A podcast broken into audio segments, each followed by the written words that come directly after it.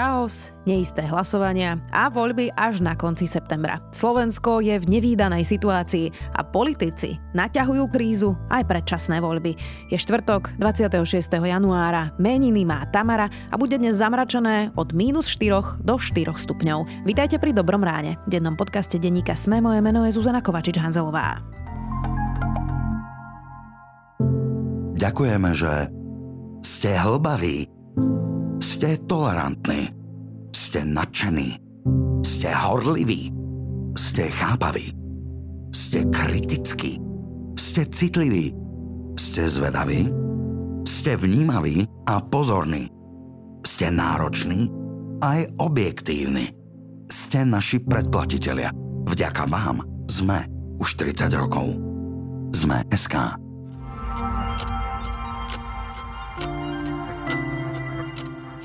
A teraz poďme na krátky prehľad správ. Nemecko dalo konečne zelenú. Štáty pošlú na Ukrajinu tanky Leopard. V prvom kroku poskytne Nemecko Ukrajine 14 tankov a v ďalších dodávkach nebudú blokovať ďalšie krajiny. Tanky dodá aj USA. Bloomberg hovorí až o 31 tankoch americkej značky Abrams. Slovensko môže prísť o peniaze z plánu obnovy, ktoré sú určené na výstavbu novej univerzitnej nemocnice na Rásochách alebo na najmenej 55 staníc záchraniek a nákup sanitiek. Dôvodom je meškanie s projektami. Na vine je podľa úradu vlády Ministerstvo zdravotníctva a Vladimír Lengvarský. Prokurátor podal obžalobu na bývalú poslankyňu Smeru Ľubicu Roškovú, známu aj ako Grovku Zemplína. Stíhajú ju za subvenčný podvod s agrodotáciami. Podanie obžaloby potvrdil už aj úrad špeciálnej prokuratúry. Obvinený vodič Dušan Dedeček z vlaňajšej tragickej dopravnej nehody v centre Bratislavy na Zochovej zostáva stíhaný vo väzbe. V stredu o tom rozhodol sudca okresného súdu Bratislava 1. Rozhodnutie nie je zatiaľ právoplatné. Viac takýchto správ nájdete na sme.sk.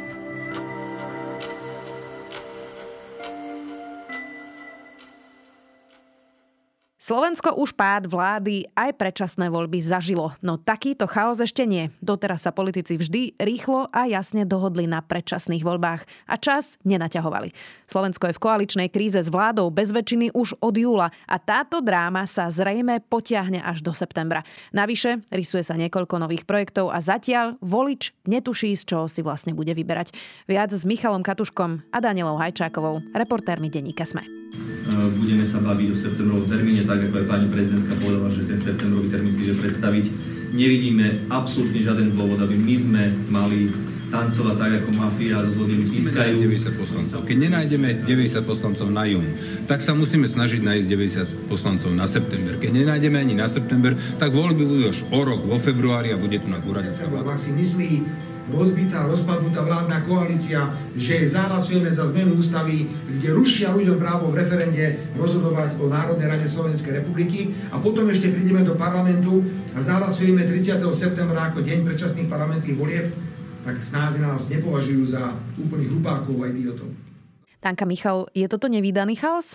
Je to nevýdaný chaos v tom zmysle, že napriek tomu, že do volieb zostáva najviac 8 mesiacov, keďže tá dohoda by mala byť na 30. septembri ako termíne, tak volič nemá jasnú predstavu, z čoho si bude vlastne vyberať. Vždy v tomto čase pred voľbami, či už to bol rok 2020, 2016 a ďalej do minulosti, takmer všetky strany boli už jasne vykreované, mali jasne načrtnutý nejaký plán a nejaký aspoň základ pre, pre program, s ktorým išli do volieb. V tomto čase, e, v rovnakom čase pred voľbami, vlastne ten volič vidí nejaké stálice, vidí smer, vidí SAS, možno progresívne Slovensko a vidí, a vidí hlas. Mm-hmm. Ale na druhej strane je tu minimálne 9 nádejných strán alebo politických zoskupení, ktoré ešte len sa ocitli v situácii, že hľadajú, ako toho voliča, osloviť, do akého bloku prípadne koalície sa vlastne zintegrujú, aby ho oslovili. A to sme vlastne stále na začiatku toho procesu. Budú musieť sa predstaviť, ukázať, povedať, toto je náš líder, predstaviť toho lídra, aby ho ľudia vôbec poznali, ak tomu tak nebolo doteraz. A to všetko sa deje vlastne v čase, keď e, vlastne už niekedy na prelome júna a júla budú musieť predkladať e, hotové kandidátne listiny A to len v prípade, že budú voľby v septembri. Ak budú v júni, tak nám zostáva naozaj niekoľko týždňov. No, či nádejné, to ešte uvidíme. Čiže o akých e, e, deviatich stranách Michal hovorí Danka? Čo, čo narátame na tom spektre, kde je to roztrieštené a možno sa to bude spájať, možno nie? Hovoríme o projekte spolupráce alebo spájania sa, e, ktorý sa volá Modrá koalícia a vzniká vlastne na pôde strany spolu Miroslava Kolára, ktorá sa premenovala na Modrú koalíciu, e, kde by malo dôjsť k spájaniu sa, nazvime to stredopravých strán, ktoré by mohli spoločne e, vstúpiť do predčasných volieb. A tu hovoríme No jedna, jedna vec je samozrejme strana spolu, ktorá je základom tohto celého projektu. Ďalej tu môžeme hovoriť a zatiaľ je to v štádiu e, rokovaní, e, či sa pridajú napríklad je to strana ODS Pavla Macka, je to e, strana Jablko, nedávno predstavený názov strany Lucie Ďuriš Nikolsonovej. Ďalej je to strana Dobrá voľba, ktorá prišla o svojho predsedu nedávno Tomáša Druckera. A Aktuálne tiež ešte len riešia, či sa vôbec k tomuto projektu uh, naisto pridajú a za akých okolností. Čiže to je naozaj iba jeden čriepok z tej celej mozaiky, plus sa tam rozprávame o ďalších osobnostiach, ktoré by sa mohli k tomuto projektu pridať.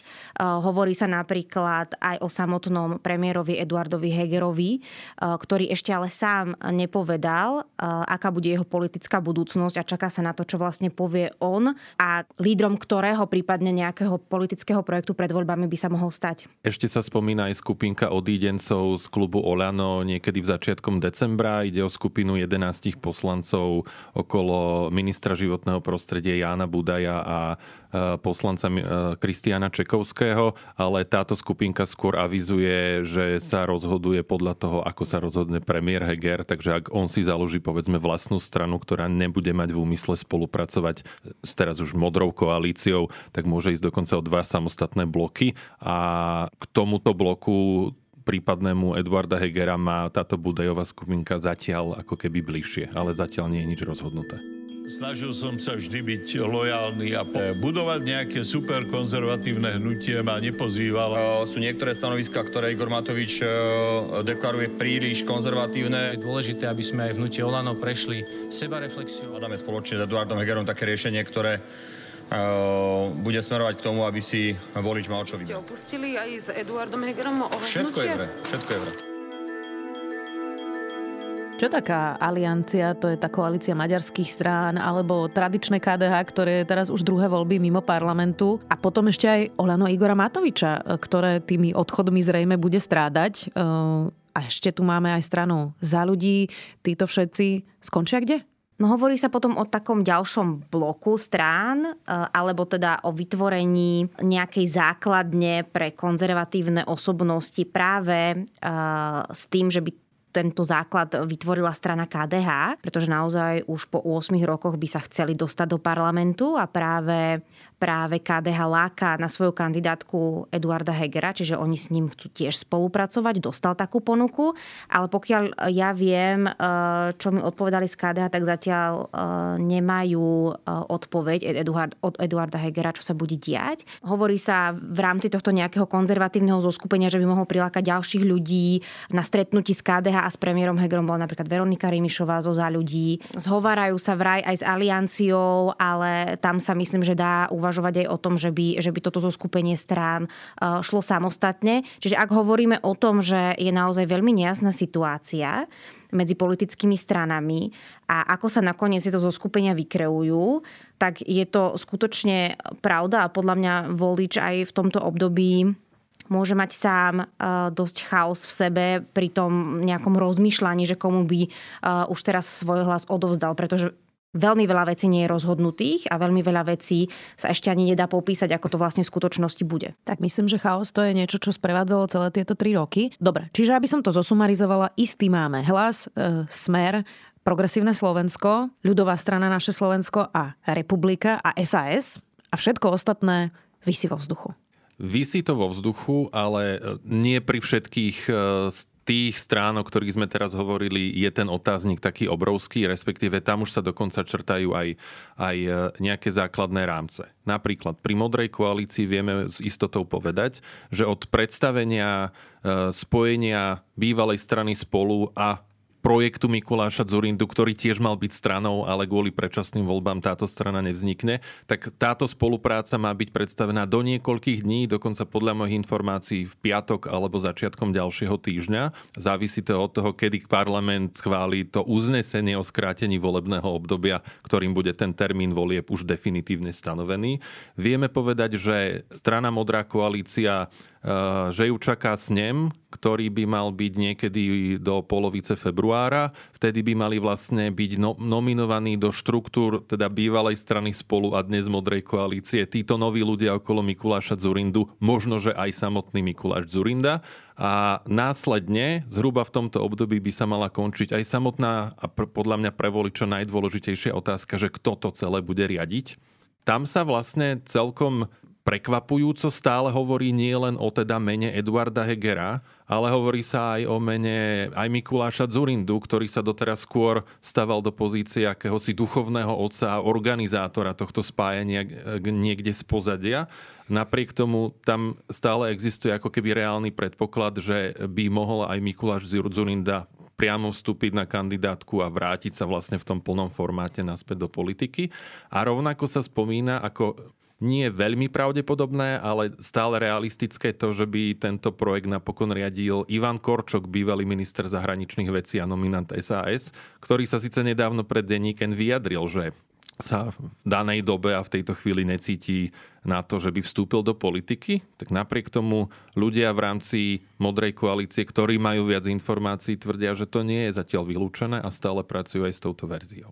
Odkiaľ budú mať tieto nové projekty peniaze? A pýtam sa preto, že tie tradičné strany, ktoré som vymenovala z výnimkou republiky, ktorá sa otrhla od ľudovej strany naše Slovensko, majú peniaze zo štátneho rozpočtu za to, aký volebný výsledok vlastne dosiahli. Pri Olano, ktoré vlastne vyhralo voľby, to sú naozaj milióny eur. Na konci roka mali na účtoch 11,6 milióna eur. Ešte im jedna tranža všetkým v júli príde. Smer, Deto, vysoký výsledok tak keď to porovnáme práve s nejakou modrou koalíciou alebo hlasom e, alebo inými stranami, ktoré tieto peniaze nemajú, odkiaľ budú mať na kampaň? E, to je otázka, ktorú budú musieť e, tieto strany riešiť a ktorá sa vynára možno aj ako problém pri tom osamostatnení sa Eduarda Hegera od Olano pretože zatiaľ, čo Olano môže v kampani pracovať za tie roky s vyplatenými nejakými 20 miliónmi dohromady, tak naozaj Eduard Heger, ak by teda založil svoju stranu, tak tieto prostriedky nemá. Sice Jaroslav Náď hovoril, že by ich mohli nejakým spôsobom vyzbierať cez crowdfunding, ale vyzbierať od ľudí milióny eur, tak to nie je naozaj za taký krátky čas nejaká realistická úloha urobiť naozaj obrovskú obrovskú sumu, čiže to budú musieť e, strany nejako riešiť. A samozrejme, že, že naozaj v popredí alebo vo výhode sú strany, ktoré, ktoré tie prostriedky majú. A teraz, keď si napríklad po, pozrieme sa na modrú koalíciu, tak e, tam sú strany, ktoré síce nedosahujú tie nejaké peňažné sumy v takej hodnote, ako má napríklad Olano alebo Smer, ale aj práve tieto strany, ktoré už dostali nejaké peniaze za výsledok vo voľbách, ako je strana Spolu alebo napríklad Dobrá voľba, hoci, dosta, hoci teraz majú naozaj mali minimálne zisky v prieskumoch, tak práve ten ich vklad do tej koalície by mohol byť aj ten finančný a, a mohli by vlastne priniesť peniaze. No ostatné strany budú musieť ostávať, ako sme to videli už aj v minulosti, brať si pôžičky, vyzbierať tie peniaze. Jednoducho tá kampaň je nákladná a veľké politické strany v nej aj podľa zákona môžu minúť až 3 milióny eur, takže, takže budú musieť zháňať tie prostriedky. Teraz prosím vám, predseda, dajte hlasovať o pozmenujúcom návrhu, ktorý podala poslankyňa Kolíková. V stredu parlament odhlasoval novelu ústavy 92 e, poslancami. Nakoniec sa to podarilo. To je vlastne zmena ústavy, ktorá umožní predčasné voľby. Prítomných 147 poslancov za 92, proti 52, zdržali sa traja. Uvedený návrh sme schválili Michal, ty si to viackrát spomínal, že vlastne nevieme, kedy e, budú. Hoci sa hovorí o 30. septembri, ešte stále je možné, že to bude iný dátum? Stále je to možné, napriek tomu, že túto zmenu ústavy, ktorá je predpokladom na to, aby sme mohli volebné obdobie skrátiť, či už k júnovému alebo teda septembrovému termínu, tak stále nie je isté, že rovnakých 92 poslancov zahlasuje za ten septembrový termín, na ktorom sa dohodli teda strany bývalej štvorkoalície. Mnohí z nich hovoria, že by radšej privítali júnový termín. Sami vlastne hovoria, že nevidia ten dôvod, prečo by vládna koalícia alebo vláda, ktorá stratila dôveru parlamentu v decembri, mala byť de facto 9-10 mesiacov navyše ešte vo vedení štátu, ale teda napriek tomu najpravdepodobnejšie sa javí práve ten septembrový termín ako realistický. Spolu s tou zmenou ústavy si viaceré strany kladli aj podmienky. Michal, tak ktoré z tých podmienok poslancov sa vlastne do tej novely ústavy nakoniec dostali a ktoré nie? Vlastne okrem tej samotnej zmeny, ktorá bola nevyhnutná na vyhlásenie predčasných volieb, len jedna ďalšia a to je, nazvime to, zmrazenie súčasného volebného systému tá zmena spočíva v tom, že kým doteraz bolo možné pravidlá volieb meniť e, jednoduchou väčšinou do 76 hlasov, tak po novom bude potrebná ústavná väčšina aspoň 90 poslancov, aby k takejto zmene došlo. E, súčasťou tej zmeny vlastne je to, že Slovensko si ponechá e, Mečiarové dedičstvo z roku 98,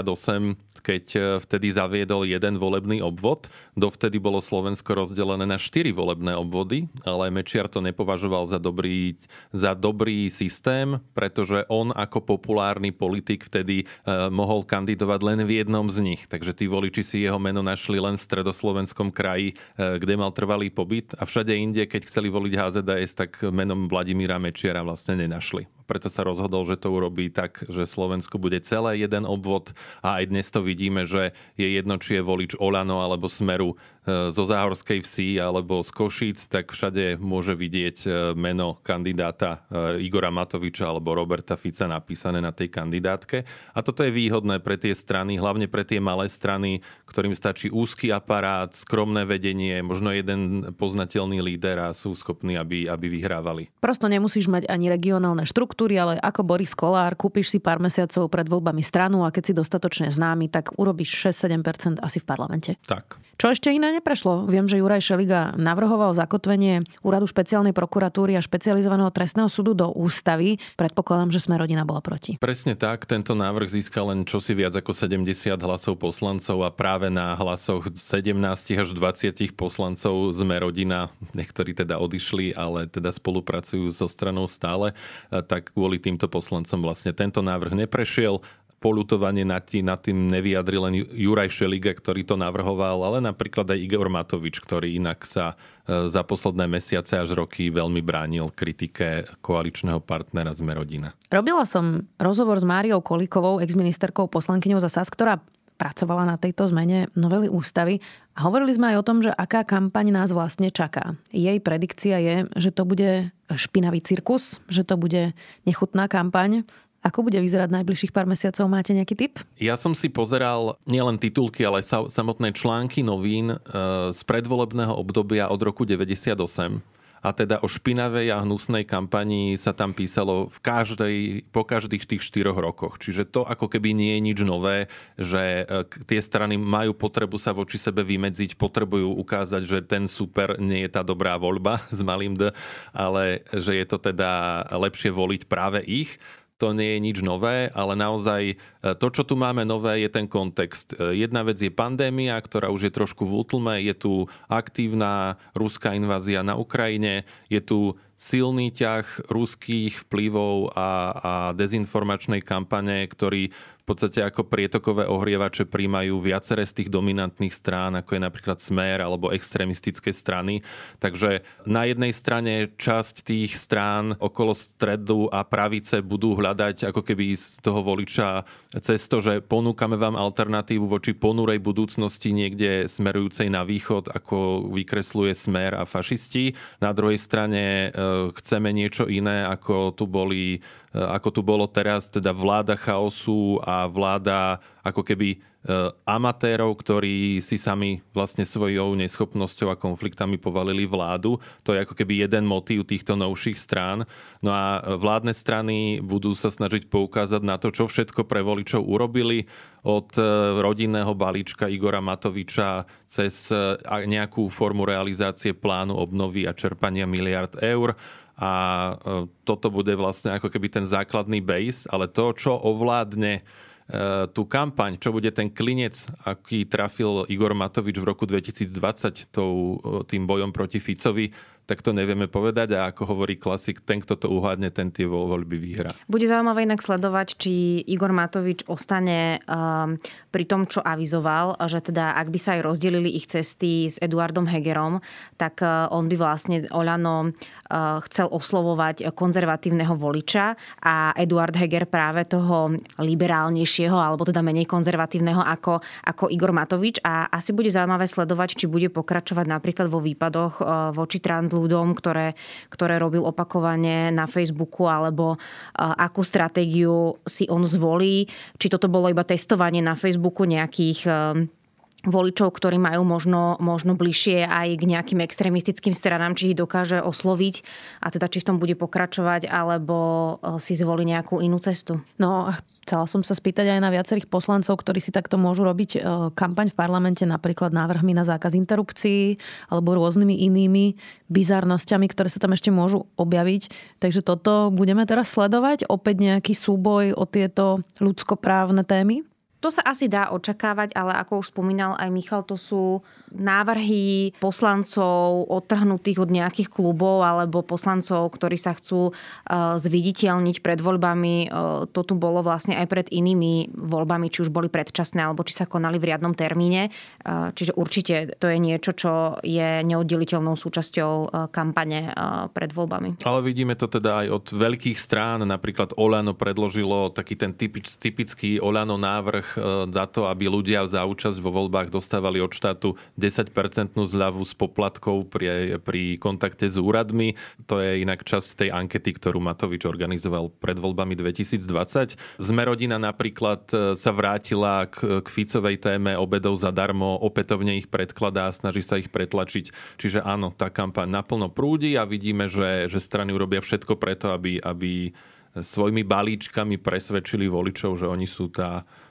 správna voľba pre ich hlas. Ako silná je teraz e, tieto mesiace prezidentka? Ona v podstate má právomoc kedykoľvek túto vládu vymeniť za svoju vlastnú. Čiže ak by sa vymykali z nejakého normálu, Zuzana Čaputová je na rade, na ťahu a má navrh?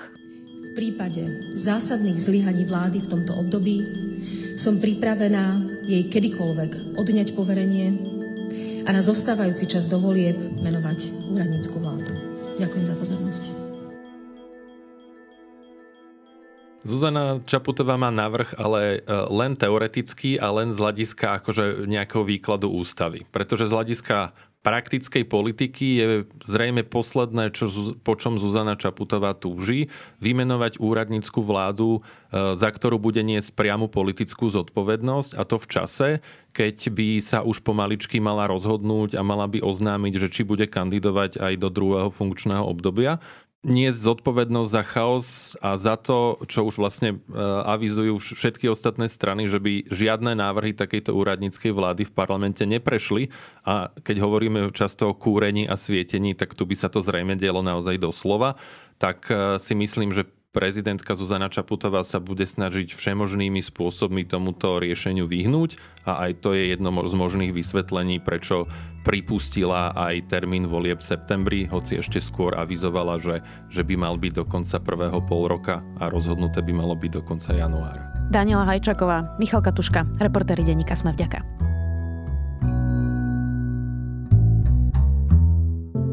Ďakujeme, že ste hlbaví ste tolerantní, ste nadšení, ste horliví, ste chápaví, ste kritickí, ste citliví, ste zvedaví, ste vnímaví a pozorní, ste nároční aj objektívni.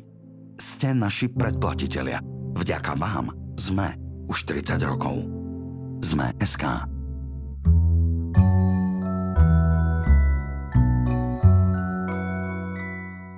Speváčka a hudobníčka Lizo má na HBO Max svoj live koncert. Flautistka, speváčka, skladateľka, reperka vám urobí náladu. Je to nezvyčajne výborný a veselý koncert a je to môj zaujímavý tip na záver. Nezabudnite, že dnes vychádza aj nový diel podcastu Ľudskosť o práci s emóciami a aj nový ekonomický index o zavedení eura v Chorvátsku. Do počutia opäť zajtra.